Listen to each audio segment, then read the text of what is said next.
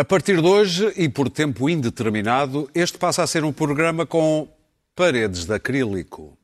Sejam bem-vindos a mais um Eixo Mal. Grande programa Álvaro Cunhal. Álvaro Cunhal que me perdoa, é verdade. Bem, sejam bem-vindos ao Eixo Mal, programa em que vamos aqui analisar a gestão da pandemia e os resultados das presidenciais. Hoje em casa com Clara Ferreira Alves e Pedro Marques Lopes. E por aqui no estúdio, Daniel Oliveira e Luís Pedro Nunes. Com os números imparavelmente crescentes de infectados por todo o mundo, as vacinas são um bem muito desejado. Ao ponto de, depois da AstraZeneca ter dito que ia entregar à União Europeia muito menos doses do que as que estavam contratadas, uma comissária europeia ter escalado o discurso para o nível talho. We reject the logic of first come, first served. That may work at the neighbourhood uh, butchers, but not in contracts and not in our advance purchase agreements. Muito bem. Se esta Comissária Europeia escalou o discurso para o nível talho, já o nosso Ministro da Administração Interna escalou o discurso hoje para o nível pré-histórico?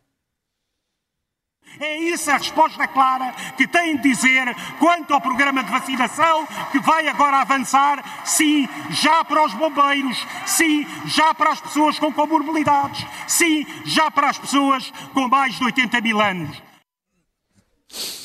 Com mais de 80 mil anos, a comunidade, a comunidade australopiteca deve estar exultante nesta altura. É os primos dele. Bom, Daniel Oliveira, capta-te começar o programa hoje. Uh, temos a pandemia, os hospitais quase em ruptura, aqueles números que não param de crescer. O Presidente da República veio hoje à televisão uh, falar ao país, explicar o novo décimo estado de emergência. O que é que achaste da intervenção do Presidente? Foi uma intervenção curta, mas acho que, acho que por acaso, não dando assim tanta informação, uh, neste momento é quase mais importante o tom. Eu acho que o Presidente estava no tom exatamente certo. Uh, com a gravidade necessária e a serenidade necessária, sem o autoelogio desnecessário, mas também sem a histeria que eu acho que se dispensa. Aquilo foi uma declaração de guerra, no sentido em que preparou o país para, até ao fim de março, eh, uma situação muitíssimo difícil. E eu, eh, eu acho que aquele tom é importante porque eu acho, ao contrário da Ministra da Saúde, eu não acho que seja criminoso criticar o governo, evidentemente. É para isso, aliás, precisamos da oposição falaremos nas presidenciais sobre isso, é mesmo necessário que haja oposição. A questão não tem tanto a ver com a, com a oposição e com o escrutínio que é necessário, tem a ver com o registro e com o tom. Isto tanto dá para a oposição como dá para aquela gritaria do, do, do, do Ministro da Administração Interna. Não é, não, é, não é o tempo para esse registro e para um registro que se está a instalar. O país está exausto, o governo está exausto. Já agora também é, é composto por seres humanos eh, todas as pessoas que têm responsabilidades estão exaustas e eu acho que é importante baixar a temperatura. Porque estes vão ser dois meses ou três meses muito duros, muito mais duros do que foram há um ano. E é importante eh, também não destruir as pessoas psicologicamente na forma como este debate se vai fazer, até porque vamos ter tempo para fazer o balanço de como é que o governo teve, não teve, comparar com os outros, fazer isso tudo. Eh, há aqui três frentes. Uma é, é o controle ou seja, isto que estamos a viver agora, não é? Eh, é a resposta do SNS e é a questão das vacinas. Eu vou tentar ser rápido a falar das três. Bem, em relação ao controle, não vale muito a pena falarmos do passado, da decisão que se tomou no Natal, com a qual eu concordei, estava errado, os partidos todos concordaram, todos estavam errados, o Governo concordou, estava errado, o Presidente da República concordou, estava errado. Eh, Junta-se a questão da nova estirpe, que evidentemente tem um efeito, já se percebeu, aliás, nos lares onde aparece, tem mesmo um efeito avassalador pela rapidez com que tudo isto acontece. Hoje o Presidente falou disto passar do Ocidente Uh, estar a fazer o movimento inverso da primeira vaga. Eu não sei, ouviu ele, a ele, a ele e ao primeiro-ministro. Antes começou do leste e veio para o oeste. Não sei se isso é verdade, se não é verdade. Agora não, poderá estar a, ser, não, não, a fazer o. Sim, não sei. hipótese. Sei o que, é, o que há para fazer nesta parte do controle é pouco. É confinar. É estarmos em casa. Eu vou insistir muito rapidamente que continuo a achar isto vai ser muito tempo. Os miúdos vão estar todos em casa, nas escolas, e eu acho que há condições para cumprir o que está na resolução do Conselho de Ministros de julho, pelo menos para o primeiro ciclo, que é os miúdos com necessidades educativas especiais, que recebem apoio social escolar, que estão eh, sinalizados como crianças de risco. E os que a escola percebe que, que não funciona, que aquilo não podem ficar fora da escola. E não é uma questão de ter o computador em casa. E a quantidade de miúdos que são, pelo menos no primeiro ciclo, eu acho que dá para pensar numa solução para ensino presencial. É pouca gente, não é assim tanta gente, é alguma, não é assim tanta gente, não rebenta com o confinamento e não precisamos de rebentar com a vida destes miúdos para o futuro, porque estes miúdos ficamos até março, ficam até março sem escola. Sem escola nenhuma. E depois a questão da resposta. O SNS nunca teria capacidade para estes números, é evidente, não é? Salta à vista. Mas há problemas graves de, co de coordenação, sobretudo em Lisboa. A ARS Lisboa e Valde Teste está paralisada. Não existe, não funciona neste momento. Neste momento temos uma ministra eh, da Saúde que telefona, ela própria, para os hospitais, para abrirem camas, porque há, há aqui uma. Ou seja, todos os hospitais na área de Lisboa, e não só, mas na área de Lisboa, estão com água pela cintura. Só que alguns estão com água pela testa. Estou, aliás, a utilizar uma imagem que me deu um diretor de serviço com quem eu conversei. E, e é preciso dividir a tragédia de Eles forma... estão a pedir isso, para que seja mais equitativa. E para isso era preciso a ARS a funcionar. E a ARS está paralisada. A ARS de Lisboa está paralisada, não funciona. Depois a, a, vacinação, que está a correr mal na União Europeia, aliás, como se viu aqui.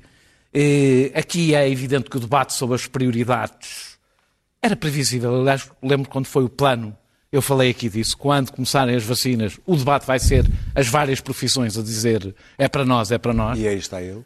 No início era esta vacina, deve ser perigosa, é preciso ter cuidado. Já se sabia que a seguir ia ser, eu quero a vacina para mim. Eu acho que o Governo fez bem, começar pelos médicos. Como estaria o SNS neste momento se não tivéssemos a vacinar os médicos? Como iria estar daqui a pouco tempo se começássemos a ter baixas nos médicos? E, e, e, nem todos os países, às vezes não vale a pena comparar com outros países, porque nem todos os países têm a mesma carência que nós. Termino a dizer que acho que esta exceção, estas exceções que. Estes, aquilo que eu considero uma exceção, que são estes abusos que temos assistido, que no caso da Segurança Social, por exemplo, de Setúbal, eh, eu acho que o Estado tem que ser, desta matéria, totalmente implacável. E se isto tiver, se puder ter consequências criminais, deve ter consequências criminais, porque isto destrói o, o, sistema. E, por aí acabo com, só com a, uma referência rápida ao debate oportunista sobre os políticos. Eu acho que a lista que o Governo apresentou é extensa. Rui Rio tem razão quando diz pecou por... Eh, pecou, não, pecou por, por... Eh, no início pecou por, por defeito e agora peca por excesso, mas para mim não tem discussão que o Presidente da República, o Primeiro-Ministro e a Comissão Permanente da Assembleia da República e os ministros fundamentais têm que ser vacinados. Um país não pode, neste Estado, não se pode arriscar a ficar sem liderança e não há populismo de deputados para ganhar uns votos neste momento que deva travar isto, porque nós não nos podemos dar essa luz, eles não têm o direito a não se vacinar. Clara, vamos ouvir a tua avaliação? Sim, uh, eu vou começar pelas vacinas, porque acho que é o tema fundamental e é o que vai dominar todo este ano. E, e, e, era previsível que isto acontecesse na União Europeia. Eu nunca fui otimista relativamente a esta compra maciça de vacinas porque era um tiro no escuro, eram vários tiros no escuro sobre vacinas que ainda não estavam uh, terminadas, uh, não se sabia qual a vacina que ia sair primeiro. Uh, acho que foi um gesto de boa vontade, mas foi também um gesto da, da União Europeia de tentar manter este, este, este, saco de gatos mais ou menos junto, o que é difícil, mas corre-se o risco de que ele rebente justamente por causa disto. Eu acho que depois de controlarmos no que for possível estes números, e já, e já lá vou, uh, a guerra das vacinas vai ter duas frentes, que são frentes de guerra, verdadeiramente. Uma, a frente interna, ou seja, os eleitores nacionais que vão exigir, uh, não é apenas a prioridade das vacinações, são as quantidades, uh, não esqueçamos. Nós, em Portugal, o Presidente da República disse que ia demorar um ano e meio. Não é possível estarmos um ano e meio à espera da vacina. Não é possível que a população uh, ativa portuguesa uh, não esteja vacinada antes disso, porque isso vai implicar uh, uma catástrofe económica de tais dimensões que eu não consigo imaginá-la. Não consigo mesmo. E a catástrofe económica é, é, coetânea da, da, da catástrofe política. Isso implicaria uma desordem, que já se começou a ver na, na Holanda, implicaria uma desordem civil que me parece extraordinariamente perigosa e como não se previu a catástrofe da, da, da vacina, eu acho que tem que se começar a, a prever uh, que isto pode entrar numa fase em que, em, em que não seja possível controlar uh, as pessoas. O que é uh, lamentável, mas é aceitável do ponto de vista humano. O governo está exausto, nós estamos todos exaustos e, sobretudo, as, os trabalhadores da saúde, que já estão nisto desde o início da pandemia, ainda estão mais exaustos que o governo. E, portanto, o Daniel falou em baixar a temperatura. Não se trata apenas de baixar a temperatura, trata-se de um mínimo de civilidade e de saber aceitar as críticas. Este governo fez propaganda insana, tomou más decisões. Essas más decisões custaram vidas. Custam vidas. Eu sei que António Costa já reconheceu que tomou más decisões, mas é preciso acabar com a propaganda. É por isso que, na, na, questão das vacinas, eu não gostei de ouvir o coordenador Francisco Ramos dizer, quando já se sabia dos problemas que havia na Europa com a AstraZeneca, é evidente que a AstraZeneca ia ser desviada para os ingleses, é a vacina inglesa, é a vacina dos ingleses, é a vacina de Oxford. Uh, uh, isto era totalmente previsível. Mas quando já se tinha percebido que os planos de vacinação dos, dos países iam ser afetados uh, uh, pela escassez das vacinas. Francisco Ramos veio dizer isto não afeta, o, o, já depois da AstraZeneca, dizer 60% das vacinas não vão, não, não, não vão ser entregues na Europa.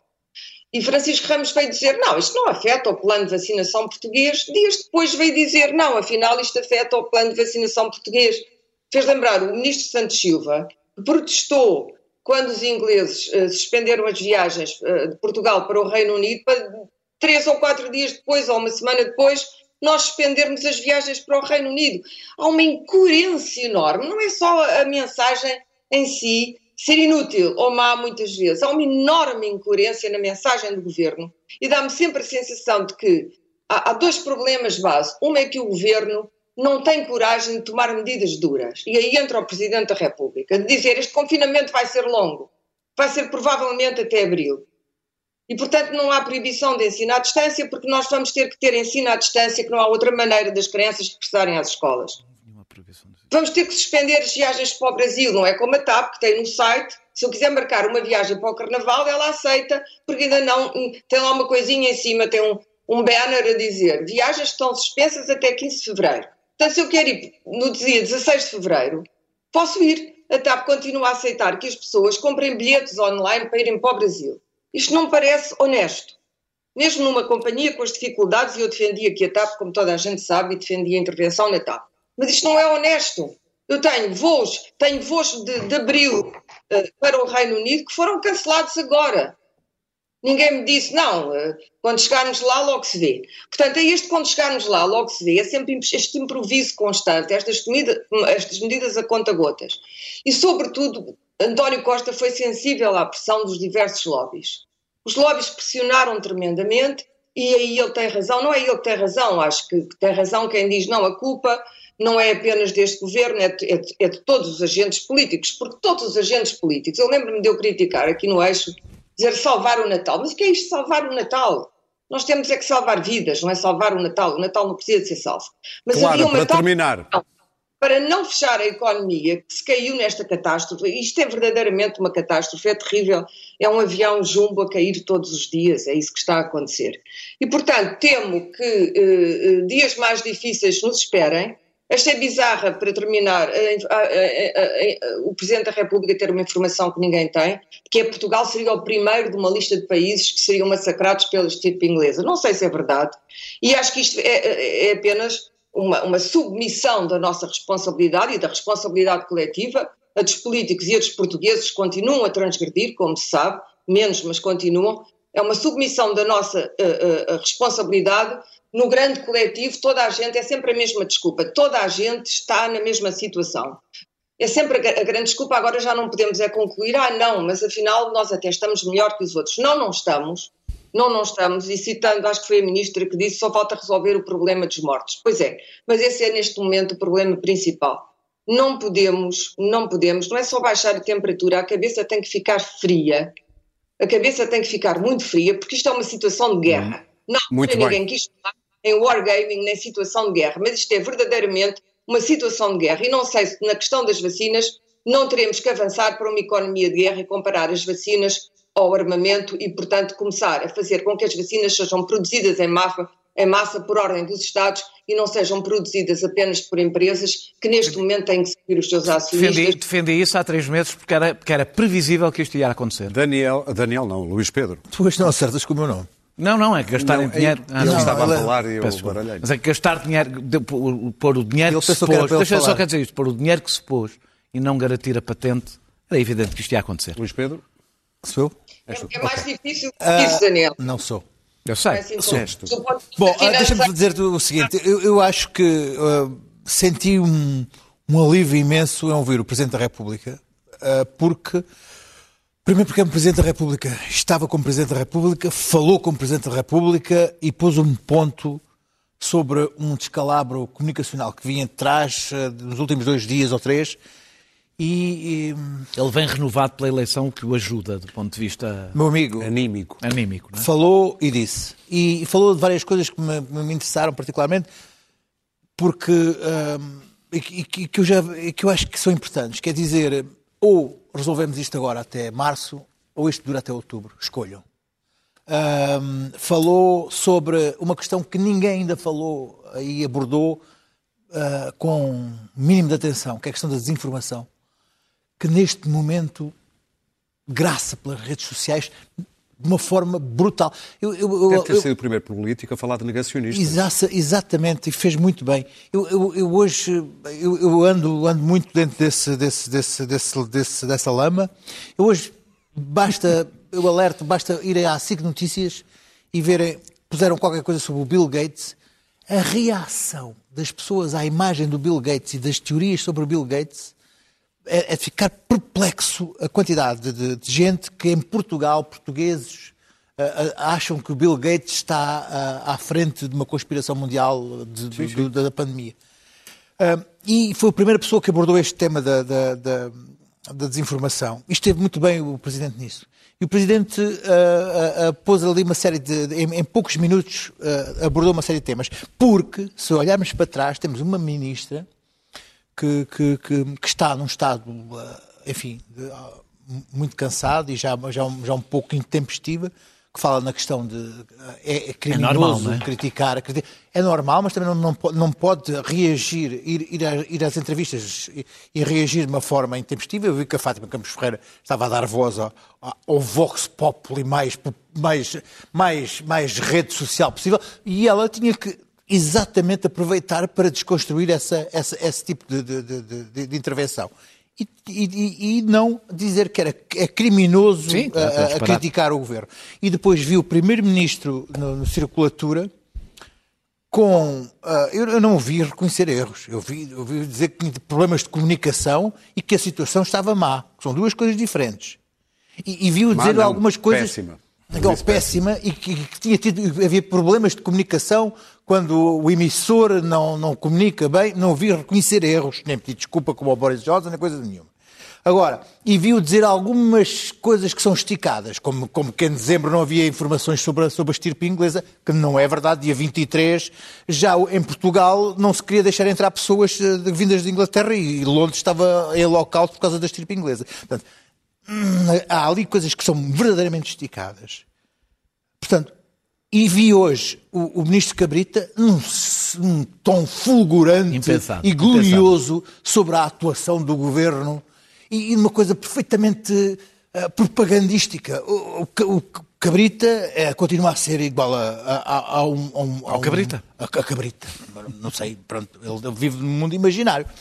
Ah, ah, portanto, perante estas, esta, e depois a questão das vacinas, que foi, foi o Presidente da República é que veio dizer que não iam ser mil, mil, mil, mil agentes políticos vacinados de supetão. Porque até agora, até o, primeiro, o Presidente da República falar, ninguém tinha esclarecido isso. Mas, é, mas, ouve Mas lá. foi o Presidente da Mas quem República devia ter esclarecido era logo os jornalistas, porque, porque era evidente que o que aconteceu foi Não- o governo distribuir, o Não- governo deu a cada não órgão foi- de soberania Foi, escuta, foi, foi, foi, fazer o responsável poderes, das é? vacinas que hoje falou disso e não ficou esclarecido Porque de maneira não tem nenhuma. poder. Foi, foi, não foi esclarecido, foi o Presidente da República que veio hoje. Porque o caso das vacinas dos agentes políticos é exatamente o exemplo de como, como, como atua o, o governo. Um, ninguém é vacinado. Expõe-se o Presidente da República expõe-se o Primeiro-Ministro, fica confinado porque tem contactos com, com vacinados, há quatro ministros com, há quatro minutos, há quatro, se com vacinados, tudo com, com, com, infectados, há quatro ministros neste momento que estão doentes, que não sequer sabe se estão, estão muito doentes, pouco doentes, não, não, não estão nada doentes, mas que estão infectados, estão doentes de Covid, e é logo o Ministro da Economia, o Ministro das Finanças, tudo, tudo gente que não faz falta ao país neste momento. Uh, portanto, e a partir deste momento em que já está tudo nesta situação, e, e, que havia um grande, um grande desejo para que de facto se protegesse o Governo e o Presidente da República, pelo menos o Presidente da Assembleia da República, de repente, o que, que, é que sai dali? Não, todos os deputados, mil vacinas, e as pessoas de repente reagem de, de maneira contrária. Não eram todos os deputados. Não, mas aí depois... Diz, depois, diz a Assembleia da República, depois, porque há uma separação depois, de poderes, já, depois, que tem que ser a Assembleia calma, da República a Depois então começam a corrigir a informação. Não são todos, são 160 não são mil, são mil uh, porque abrange as autarquias. E finalmente tem que, ser, tem que ser o Presidente da República a esclarecer que não serão todos subtão. Portanto, esta questão dos, dos agentes políticos a ser vacinados é um exemplo de como as coisas são mal feitas pelo governo por, por falta de controlo e, e, e de gestão ao, ao, ao sabor de, de, de, dos desejos e dos impulsos da opinião Muito pública. Bem. E Uh, ninguém questiona que o Presidente ou, ou, ou os ministros ou, ou, ninguém neste momento com, com, boa fé questiona, mas de repente esta ideia de que há mil, mil pessoas a serem vacinadas à frente dos médicos é uma, uma, uma, uma ideia que de facto choca as pessoas. Lá está Termina. o nosso Primeiro-Ministro a dizer que tem problemas comunicacionais. Deixa-me só dizer uma coisa. Isto que nós estamos a viver é um sismo prolongado no tempo. Se nós tivéssemos tido um sismo em Lisboa, estávamos se calhar melhor, porque resolvia-se de um momento para o outro, uh, fazia-se como o Marquês, uh, uh, cuidava-se dos vivos e enterrava-se os mortos. Assim não, nós estamos a ter um sismo prolongado em seis meses, um ano, o que for, e as pessoas estão a ficar de tal maneira conformadas que eu vi uh, a, a 100 metros de mim ontem havia um restaurante uh, a fazer uma festa sem, sem máscara à minha frente, uh, a gritar liberdade, liberdade, com os polícias a não fazer nada. E é este, este, esta normalização de, de, de, das mortes e dos infectados e a massificação da desinformação que é preciso olhar com alguma atenção. Pedro Marcos Lopes, finalmente. Sou eu. Qual é a tua avaliação da gestão da pandemia? Bom, eu, a gestão da pandemia, tenho que dizer o que disse a semana passada. A gestão da pandemia vou avaliá-la uh, no fim, que eu espero que esteja que esteja muito próxima, portanto, espero mais cedo possível estar, poder fazer uma avaliação de como a pandemia foi gerada e, e, e acho e acho muito precipitadas todas as todas as avaliações que são feitas, a avaliação que é feita dia a dia, semana a semana, faz-me lembrar quando nós tínhamos uma conferência de imprensa diária, isto não, não resulta, acho que se deve ter muito cuidado nesse, nesse tipo de análise. Há duas coisas que eu, que eu, que eu quero salientar, que, que eu tinha preparado, eram os dois tópicos que eu tinha preparado para, para falar e, curiosamente, o Presidente da República roubou-nos. que era o que é necessário nesta altura era serenidade e responsabilidade. E, e queria começar pela responsabilidade eh, nós temos que ter a noção de que está a morrer, eh, de que estamos a, está a morrer gente que não devia estar a morrer, não só por causa da Covid, mas também por causa dos casos não Covid. Eh, o nosso taxa de mortalidade está muito mais elevada. Nós está, estão a morrer cerca de 3 mil pessoas, além de, de desde 1 a 24 morreram mais 2.300 pessoas que nós não sabemos bem a explicação para que elas tenham morrido, além das, das quase 4 mil que morreram uh, de Covid. E, portanto, uh, esta é a situação de catástrofe que temos, que temos neste momento. Não vale a pena falar da situação dos hospitais, porque todos sabemos qual é. Uh, temos, ainda hoje ouvi bom, que 15% das ambulâncias que estão à espera é com casos pessoas se calhar não, que, não, que não deveriam estar lá porque não era suficientemente urgente aqueles casos, mas isso é, é, é fácil dizer porque a, a, ansiedade que as pessoas têm, o facto de terem falta de ar, que é uma coisa absolutamente terrível, uh, uh, talvez as pessoas tivessem de ter mais cuidado, mas têm que se perdoar, não, não fazem isso com certeza com vontade de entupir os, os serviços. Mas é algo também que nós temos que dizer nesta altura, e é por isso que eu queria falar de responsabilidade. É que já vamos em 15 dias de confinamento. Eu não sou especialista e tenho sempre, tido sempre um cuidado brutal em falar destas coisas, particularmente no, nas questões médicas e das vacinas já lá vou. Mas eu diria que já era a altura de estarem a baixar os números. Eu continuo a ver, e isto é só a minha experiência empírica, demasiados, demasiada, demasiado laxismo. Eh, é verdade que as pessoas estão cansadas, é verdade que,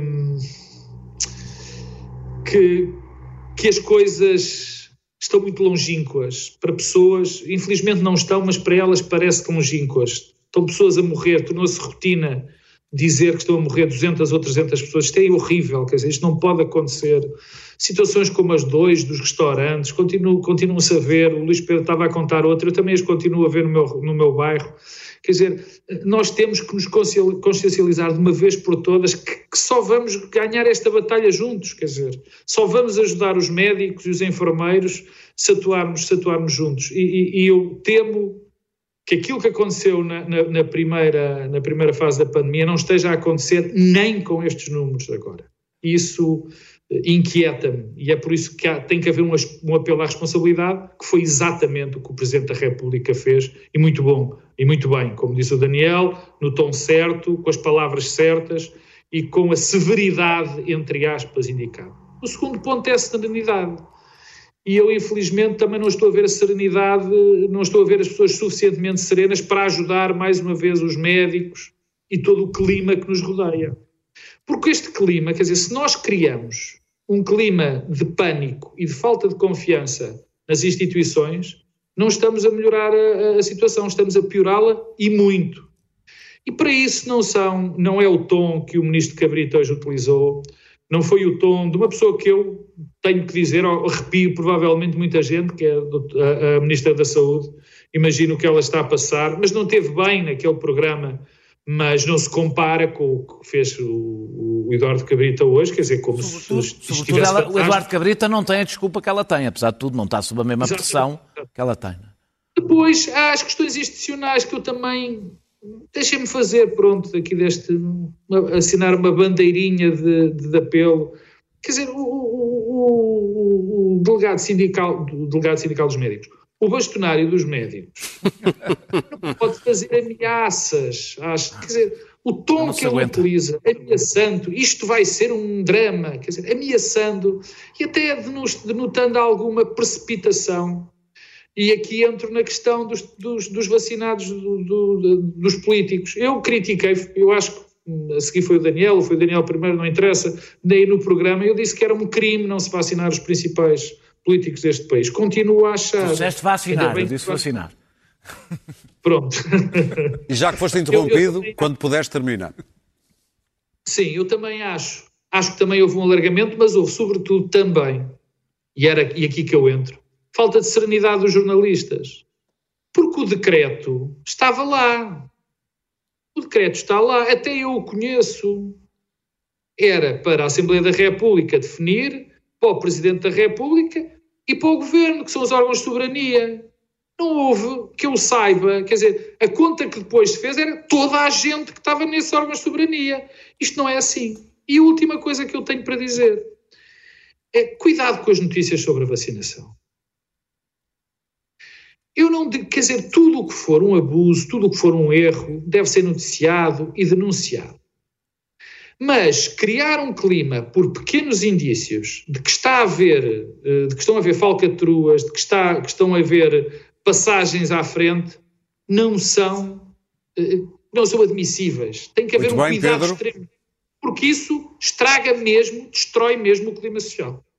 Muito bem, vamos avançar então para o rescaldo das presidenciais, uma análise aos resultados, eu diria mais até, Luís Pedro Nunes, eh, a maneira como estes resultados podem reorganizar as várias áreas do xadrez político? Sim, eh, deixa-me dizer-te que as presidenciais foram há quatro ou cinco dias, mas parece que já foi há, há um mês. Isto do tempo Sim. tem agora uma dimensão completamente diferente, tendo em conta o o tempo psicológico em que vivemos, que é completamente diferente. Mas deixa-me, um, eu olho para, para as presidenciais, para já dou graças a termos, uh, os portugueses terem tido um, o bom senso e, uh, de termos, terem escolhido este presidente, porque é dele que precisamos agora, uh, para este momento. Um, e quatro dias depois olhamos para, para, para o cenário e, e os, os, Ana Gomes fumou-se, desapareceu como, e os 500 mil votos dela também.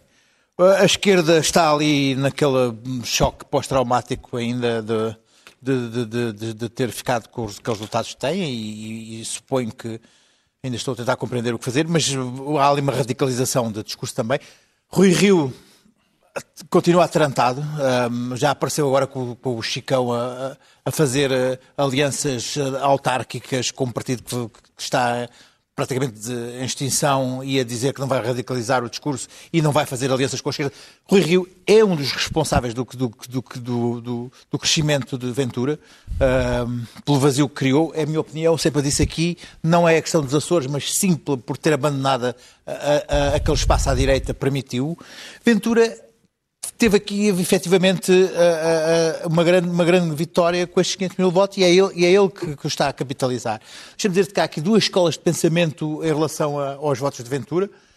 Há uma que diz uh, estes, aquilo são 500 mil fascistas, põem-se num gueto, não se fala e, e estão ali, são dele Pá, aquilo é, é gente que, que, que, que estava, que não tinha onde votar e agora apareceu e acabou. E há quem diga, bom, vamos lá tentar olhar para esta gente e ver quem é que são e porquê, mas quem diz isto é logo, é logo acusado de estar a normalizar os votantes de Ventura, a estar a querer, a querer dar-lhes colinha, a estar a tentar entendê-los, a percebê-los, a arranjar uma explicação psicológica. Pois bem, eu por acaso até sou da segunda opinião de que se deve tentar perceber porque é que 500 mil pessoas de repente surgiram a votar uh, num indivíduo como o Ventura. Não, sou, não posso ser acusado de ter, ter alguma simpatia por, por André Ventura.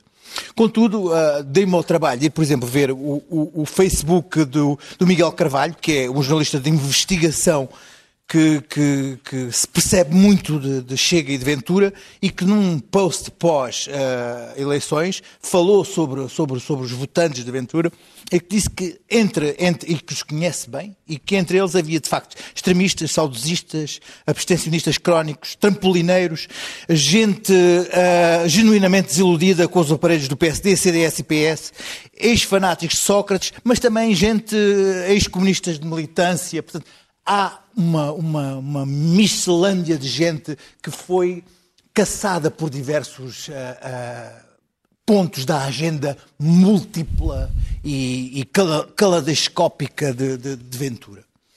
Uh, não tentar compreender o que, o, que é que, o que é que fez com que de repente aparecessem 500 mil pessoas, nomeadamente que não é não é o facto de falarmos nele aqui nestes meios de comunicação convencionais que faz com que Ventura cresça, mas sim, novamente, eu peço que tenham atenção a isso, ao que se passa nas redes sociais. Há um milhão de pessoas com mais de 60 anos que têm Facebook e é ativo no Facebook. Só mais de 60 anos, em Portugal. A realidade que se, e que consome informação via Facebook e isto é um, é um, é um mundo que, que, está para além da nossa, da, nossa, da nossa compreensão aqui, nesta superfície, porque são grupos fechados, são grupos uh, em que não entramos. Uh, uh, e hoje o nível de, de, de, de captação de, pessoas para, para, uma realidade política é completamente fora dos, dos meios de comunicação normais que estamos aqui a, a, a debater. Portanto. Ah, eu acho que uh, eu vou buscar o, o, tema que trouxe aqui só porque é um tema, um tema completamente uh, não politizado. O tema da, da, da, da tauromaquia. O tema da tauromaquia uh, foi, foi, foi o Ventura e, e no PCP foram das únicas pessoas que falaram sobre o assunto. Ora bem, o PS trocou com o PAN a proibição da entrada de pessoas até aos 18 anos na, na, nas touradas, que é agora para, para, entrar em vigor neste, neste primeiro trimestre. Pois o Ventura foi a única pessoa que foi, foi defender esse, esse, esse, ponto e diz que vai, vai tentar mudar. Isso foi um dos pontos que, por exemplo, captou muita gente do, do mundo na tauromaquia, mundo que eu não, não, nem gosto de touradas. Mas, segundo a Eurosondagem, há 30% de portugueses que são aficionados. Sim. Isso é um dos exemplos como um único ponto da agenda foi capaz de captar e de perdoar o resto. Posso o jurar resto, que esses o resto. 30% não votam todos no Muito bem. Não Pronto, votam, é. mas votam. Não, votam, vota muita gente testemunho. desse Vamos. É ouvir. só para te dar um exemplo de como é que não se pode, de um momento para o outro, só rotular e não compreender. Vamos ouvir o Pedro Marcos Lopes agora sobre as presidenciais. Pois, não, não ia falar, mas não resisto a dizer uma coisa sobre o que o Luís Pedro. Quer dizer, se. eh, Pronto, então as pessoas que ficaram revoltadas com essa medida de não se poder entrar com 18 anos nas praças de touros, eh, decidem votar em alguém que quer acabar com o rendimento social de inserção, quer destruir o Estado de Direito, quer Uhum. Eu posso- castração eu- química. eu posso ter uma discussão contigo sobre isso.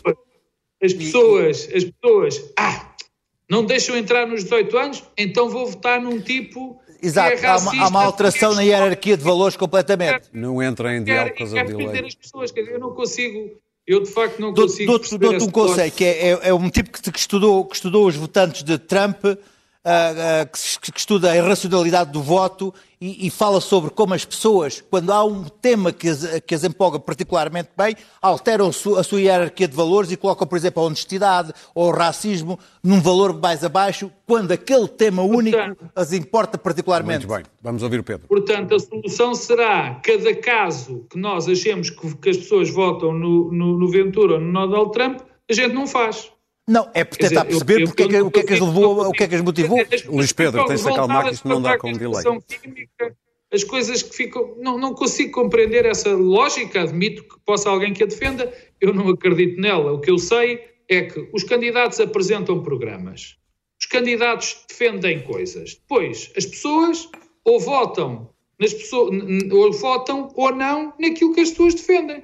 Se eu voto num racista, é porque estou a concordar com o racista. Se eu voto numa pessoa que quer destruir o Estado de Direito, é porque estou a concordar com ele.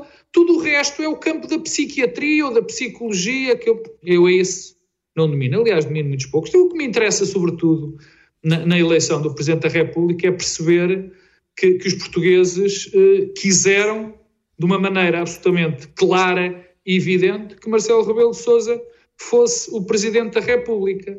E quiseram que ele fosse o Presidente da República no momento, provável, no momento provavelmente mais difícil da história da democracia portuguesa. Isso é muito importante.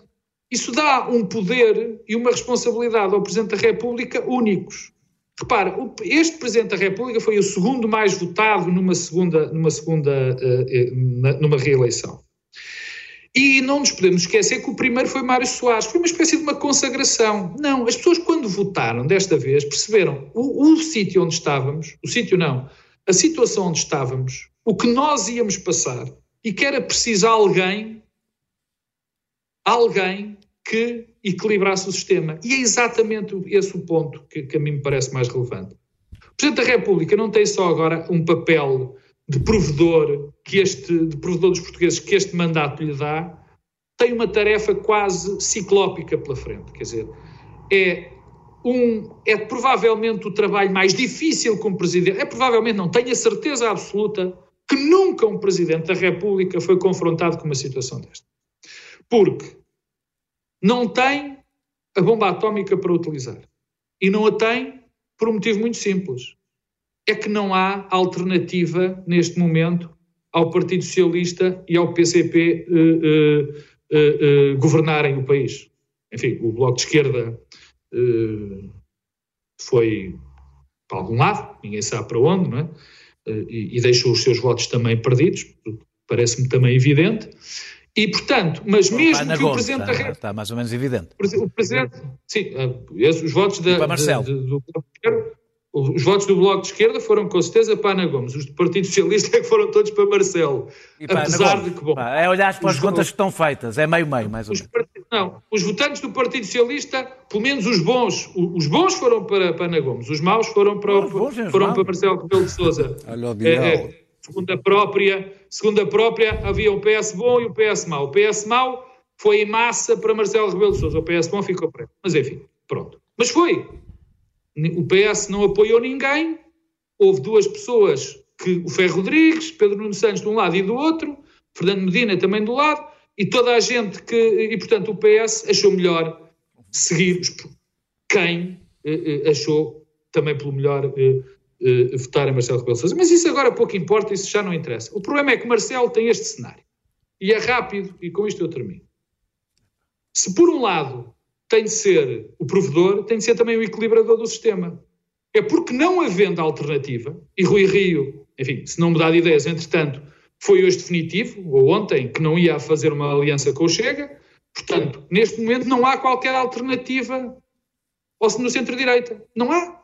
É um facto.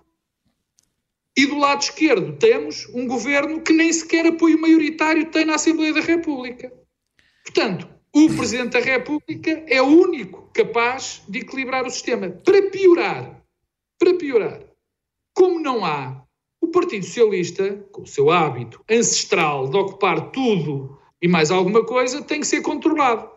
E tem que ser o Presidente da República a controlar. Porque ele também sabe que não pode depois, entre aspas, correr com o Partido Socialista. Muito Porque bem, aquilo Pedro. é uma, é uma quadratura do círculo completa e eu, sou franco, tenho muita confiança eh, neste Presidente da República, mas nunca ele pensou, nem há ninguém pensou de certeza absoluta, que tivesse uma tarefa tão árdua e tão difícil pela frente como a que ele vai ter. Daniel. Com 200 mortos diários e a ter que esperar uma hora, muitas vezes, nas filas, houve uma participação que devo dizer que me surpreendeu É positivamente, verdade. tendo em conta as circunstâncias. E que passou uma mensagem que é contraditória com a análise geral que está a ser feita, que é um empenho dos portugueses na democracia. Ah, isso é verdade. E dizer que 88% destas pessoas votaram em candidatos comprometidos com os valores constitucionais. E se não as ouvimos, porque eu tenho ouvido falar muito de ouvir os eleitores, se não ouvimos estes 88%, corremos o risco de eles acharem que para serem ouvidos têm que votar em alguma coisa que seja realmente chocante. E, portanto, a minha primeira, preocupação é ouvir os 88% de portugueses que votaram em candidatos comprometidos com valores constitucionais e ficaram numa fila durante, valem tanto como os outros 12% do ponto de vista democrático, não é isso? O que eu estou a dizer é que é centramos-nos todos naqueles 12%, ignorando e correndo o risco de os começar a perder. Porque temos que responder a esses que não estão seguramente menos desiludidos com a democracia. Vais dizer que eu menos simpatizo com o André não Ventura, com- que não é é o isso que eu estou a dizer. Eh, não estão seguramente menos desiludidos com a democracia, menos ansiosos com, com- com- com as coisas, e, e- e- e, se calhar muitos deles muito irritados com os políticos em muitas coisas. Mas têm os valores, do meu ponto de vista, evidentemente, na ordem certa. Estou a, mas estou da a minha- da. Estou a incluir os eleitores de todos os outros candidatos. A iniciativa liberal ao PCP. Da, da, da, da- da Tiago Maia a, Jo- a- a- a João Ferreira. Marcelo Rebelo de Sousa teve, evidentemente, uma vitória muito expressiva. Não foi uma vitória nem da direita, nem do centro, nem da esquerda. Não foi seguramente do Rui Rio, nem de Francisco Nem Rodrigues Francisco, Santos, nem do Chico. que, que a festejou. Foi dele. Foi dele e disso ninguém tem a menor dúvida. E Eu não contribuí para ela, mas foi seguramente dele. A esquerda teve uma derrota. Os candidatos que se dizem que se apresentaram como sendo de esquerda, aqui estou a incluir Vitorino Silva, eh, tiveram 24%. A sondagem, houve uma sondagem, desculpa falar da, desculpem falar da, da concorrência, mas houve uma sondagem da RTP à boca de urna, muito grande, e, e- e que, e que bate certo com a votação, que deixa claro que, apesar desta derrota, os votos da esquerda que foram para Ana Gomes e para Marcelo Rebelo de Sousa não são transferíveis para as legislativas. Grande parte deles voltam à base. É evidente que o eleitorado do, do- do Bloco votou, votou Ana Gomes, sobretudo por causa do voto útil. O PCP teve, como teve nas legislativas, nas últimas presidenciais, um resultado mau, mas depois disso não, não foi o resultado igual ao que teve nas legislativas, e sobretudo o eleitorado do PS votou em Marcelo e vai votar no PS outra vez. Quer dizer, não, não há nenhuma transferência. Já com a direita, que teve uma vitória, curiosamente, tem uma vitória e tem o grande problema destas eleições. O grande problema, não houve um terremoto à esquerda, houve um terremoto à direita Ah, que bom. venceu as eleições. Exatamente. E eh, eh, esse, o voto da André Ventura, eh, algum virá já vindo da abstenção, algum, eu, eu acompanhei, não vou aqui desenvolver outra vez a narrativa, através do Alentejo, do eleitorado do PCP, já estive a ver os números todos, com exceção das freguesias, onde há uma grande presença cigana, eh, eh, a votação corresponde ao mesmo padrão nacional e de Edgar Silva nas últimas eleições, o abalo à direita é porque, portanto, grande parte desse voto veio do PSD e do CDS. É daí que ele veio. PSD. Portanto, nasceu ah, do CDS, acho que foi todo, basicamente. PSD. Ah, ah, há um novo ator, disruptivo, eh, à direita, que resulta da má oposição que o PSD e o CDS fizeram, e de António Costa ter apoiado Marcelo Rebelo de Sousa, colando o governo, colando Marcelo Rebelo de Sousa ao governo e deixando um enorme espaço. Eu falei disso, na altura aliás chamei um erro histórico Sim. que acho que se confirmou. Uhum. Uh, e a situação, e com isto termino, queria dizer uma coisa do André Aventura, mas não sei se tenho tempo. Olha que uh, já não vai ter haver tempo para notas, com, com, com, com o fantasma uh, do governo de direita com André Ventura. Isto é mais. A esquerda fica bloqueada, porque isto é mais poderoso quase que o regresso de Pedro Passos Coelho do ponto de vista quer de voto útil, quer de impedir uma crise. Fica bloqueada. Não, a esquerda fica bloqueada, a esquerda à esquerda do Partido Sim. Socialista fica bloqueada para poder tomar as decisões, deixar ou não deixar cair o vento, que são normais, que são naturais em democracia. E a direita fica igualmente isso. bloqueada, porque está refém de André Ventura. E eu acho que, que, que António Costa, com esta decisão, que, que eu na altura disse que isto iria ter efeitos estruturais o apoio que ele deu a Marcelo Rebelo de Sousa ia ter efeitos é, curta, de vistas curtas, pensar só nele, iria ter efeitos estruturais, como teve Macron. Termino só, mesmo só uma frase dizer sobre André Ventura. Eu, teria, eu tenho cuidado com as análises. Eu tenho cuidado com as análises sobre o eleitorado do André Ventura, porque precisamos de muito mais dados para além destes partidários. eu, eu, não estou a criticar. Análise, eu não estou a criticar. Eu digo só, digo só isto. Quando este vírus, vou-lhe chamar assim, não insultando os eleitores de André Ventura, é localizado, é fácil nós identificarmos a origem, é exatamente como uma Sim. pandemia, é fácil nós identificarmos a origem. Quando ele entra na comunidade, torna-se muito mais difícil, porque eu estou convencido que este voto tem mais a ver com a forma, que é criar um choque, do que propriamente com o conteúdo. E com isso, contra isso, é muito difícil muito lidar, como se viu noutros países, aliás. Clara. Eu só queria lembrar o Daniel, que o Daniel enganou-se. Pedro, nós não temos muito tempo para terminar o programa, estamos a 5 minutos. É porque o, o Partido Socialista não apoiou Marcelo Rebelo de Sousa. Ele não, está não, mal não informado. Apoiou, não. Aquilo na alta Europa foi uma, coisa que eu, foi uma coisa que eu vi mal. Figuras do Partido Socialista apoiaram. Umas apoiaram Marcelo. Vamos ouvir a Clara. Agora vamos ouvir a Clara, porque já não há tempo para mais nada, Pedro. Peço desculpa, mas vamos ter que ouvir a Clara. Está a acabar e eu ainda não disse nada sobre isto e gostava de dizer algumas coisas. Não, não concordo nada que foi António Costa o responsável.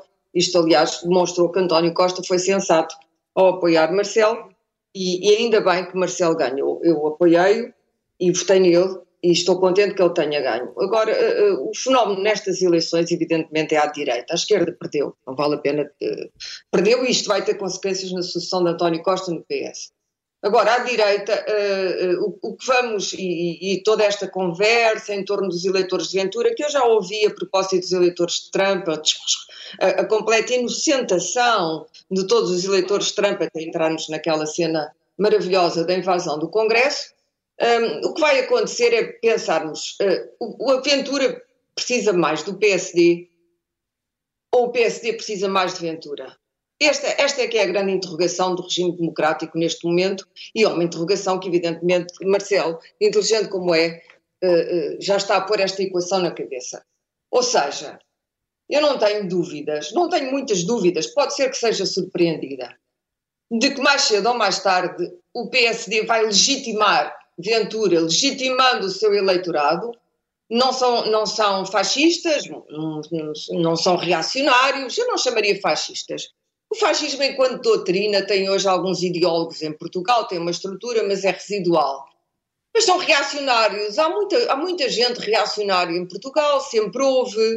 Uh, antes dizia, ah, o povo português é reacionário, apoiou o Salazar, deixou o Salazar estar no poder uh, 48 anos porque não tinha informação suficiente. Bom, agora há mais do que informação. Basta olhar para as redes sociais para se perceber o veio de reacionarismo e, e de ódio e de, de, violência verbal e não só que, que, que desagua uh, nesses escoadouros. E, portanto, evidentemente que a extrema-direita em Portugal não é toda bem educada e não é toda das bíblias do fascismo ou, ou, ou do nazismo ou de todos os ismos ideológicos da direita, mas é profundamente reacionária, em alguns casos saudosista do salazarismo e quer a nova fase do salazarismo, um salazarismo pós-democrático. E, portanto, o, o, que será interessante é perceber. Ventura fartou-se de gritar. E grita porque ele não tem, neste momento, uma organização para disputar autárquicas. O partido Ventura é um partido informe. Informe, tem votos, não tem organização, um, não tem sumo ideológico nenhum, vai, vai precisar de roubar, enfim. Diogo Pacheco de Amorim não pode ser o único ideólogo do partido e, portanto, vai precisar de um partido organizado que tem uma facção de direita forte que é o PSD. Que é o PSD. Calma, agora estou a falar. E o PSD vai ou não resistir a esta tentação? No princípio vai. No princípio vai. Mas quando a desagregação do governo e dentro do Partido Socialista for muito grande, e vai haver, é inevitável que o governo vai ser muito punido por isto, o PSD, sendo um partido de poder, vai avançar. E, se tiverem que se ver livres de Rio para isso, e também não é, não é, não é de excluir que Rio, que assinou aquele acordo idiota dos Açores, que ele não precisava ter assinado, que se não seja até Rio o veículo disto. Rio está muito mal disposto, porque sente que está encostado à parede. E, portanto, se não for Rio, será outro. Será provavelmente Pedro Passos Coelho, de quem Ventura diz que é amigo, não sei se é ou não, mas virá alguém, virá uma direita para, para ressuscitar, e Passos Coelho é o homem ideal para isso, aquele discurso que é depois da catástrofe da gestão socialista, nós vamos aqui para fazer as contas e pôr a economia a funcionar outra vez. Já vimos isto, Uh, portanto, uh, não, não tenho muitas dúvidas que é por aí que o PSD vai. Sinceramente, ficaria muito surpreendida. O CDS está em extinção, é, é preciso dizê-lo. Lamento que isso tenha acontecido, mas é um partido em vias de extinção. Um, a esquerda, uh, já, eu acho que o dilema da esquerda neste momento não é se vai ou não segurar o governo. Eu acho que já estamos para lá desse ponto. Estamos num ponto de verdadeiro perigo da democracia em Portugal a direita vai provavelmente arrebatar votos na anarquia, na desordem que vai haver devido à crise económica e devido aos problemas que vamos ter na vacinação. Eu não faço parte dos ingênuos que acham que isto vai tudo correr sobre rodas quando o grosso da população estiver a ser vacinada. Todos os exemplos anteriores me dizem que não. E, portanto, não tendo grandes ilusões, acho que Marcelo percebeu isto muito bem, percebeu que ele era, neste momento, o garante do regime democrático e acho que ele disse uma coisa impressionante, em que ninguém reparou. Falou nos 50 anos do 25 de Abril. E quando ele falou nos 50 anos do 25 de Abril, eu acho que aquilo que Marcelo Rebelo de Sousa, e muito bem, e muito bem, e pode contar comigo, uh, disse foi, não contem comigo para o regime democrático sussurrar enquanto eu for presidente, eu não o deixarei. Muito Isso bem, Clara. Daniel, tens 30 segundos, só há tempo para o Daniel apresentar um livro. É um, é um livro, ele é, o livro é um bocadinho antigo, é o Diário do Ano da Peste, eh, foi escrito por Daniel, Daniel Defoe, três anos depois... É capaz de ser o livro mais lido nesta época. Uh, pois, é capaz. Uh, três anos depois de, de, ter, ter publicado o Robinson Crusoe, escreveu em, mil, em 1722, conta o que é que foi a peste em Londres em 1665, ele, ele tinha só 5 anos, não são memórias diretas dele, o que é, vale a pena ser lido por uma razão. Ler, isto é uma coisa quase minuciosa, é ler os boletins das, dos mortos, uh, perceber o, o, medo, os boatos, a desolação da a cidade. Dita pequena história. Encontramos, é a pequena história em que nós nos conseguimos ver em dimensão absolutamente diferente e num tempo completamente diferente, Muito mas bem. nós conseguimos estar sempre a ver ecos do tempo que estamos a viver e, por mais horrível que isto seja, acaba por ser um pouco reconfortante para perceber que estamos num tempo um pouco mais longo e há um Muito momento bem. em que isto vai passar. Hoje o Daniel falou de que era necessário baixar o tom, baixar a temperatura do discurso, da maneira como falamos. Nem de propósito, porque o vídeo que eu trago é o biólogo evolucionista que tem os seus ódios de estimação a ler correio ou e-mails de ódio, mas com muita paz.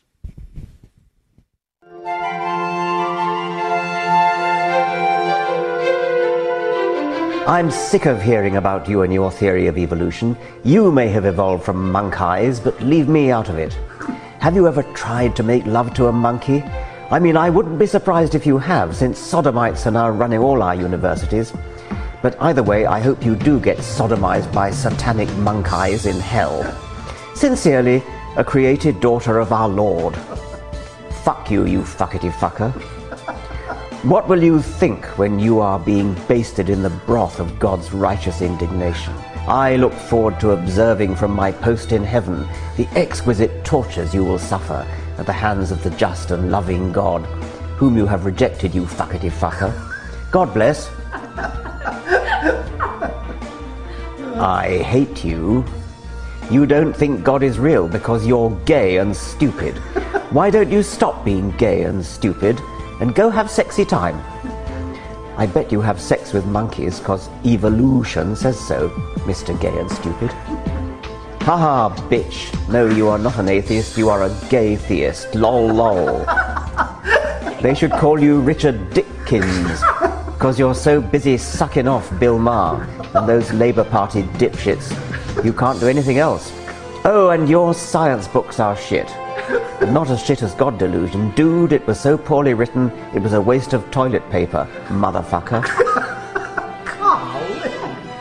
LOL, and your website sucks ass. Big time, biatch.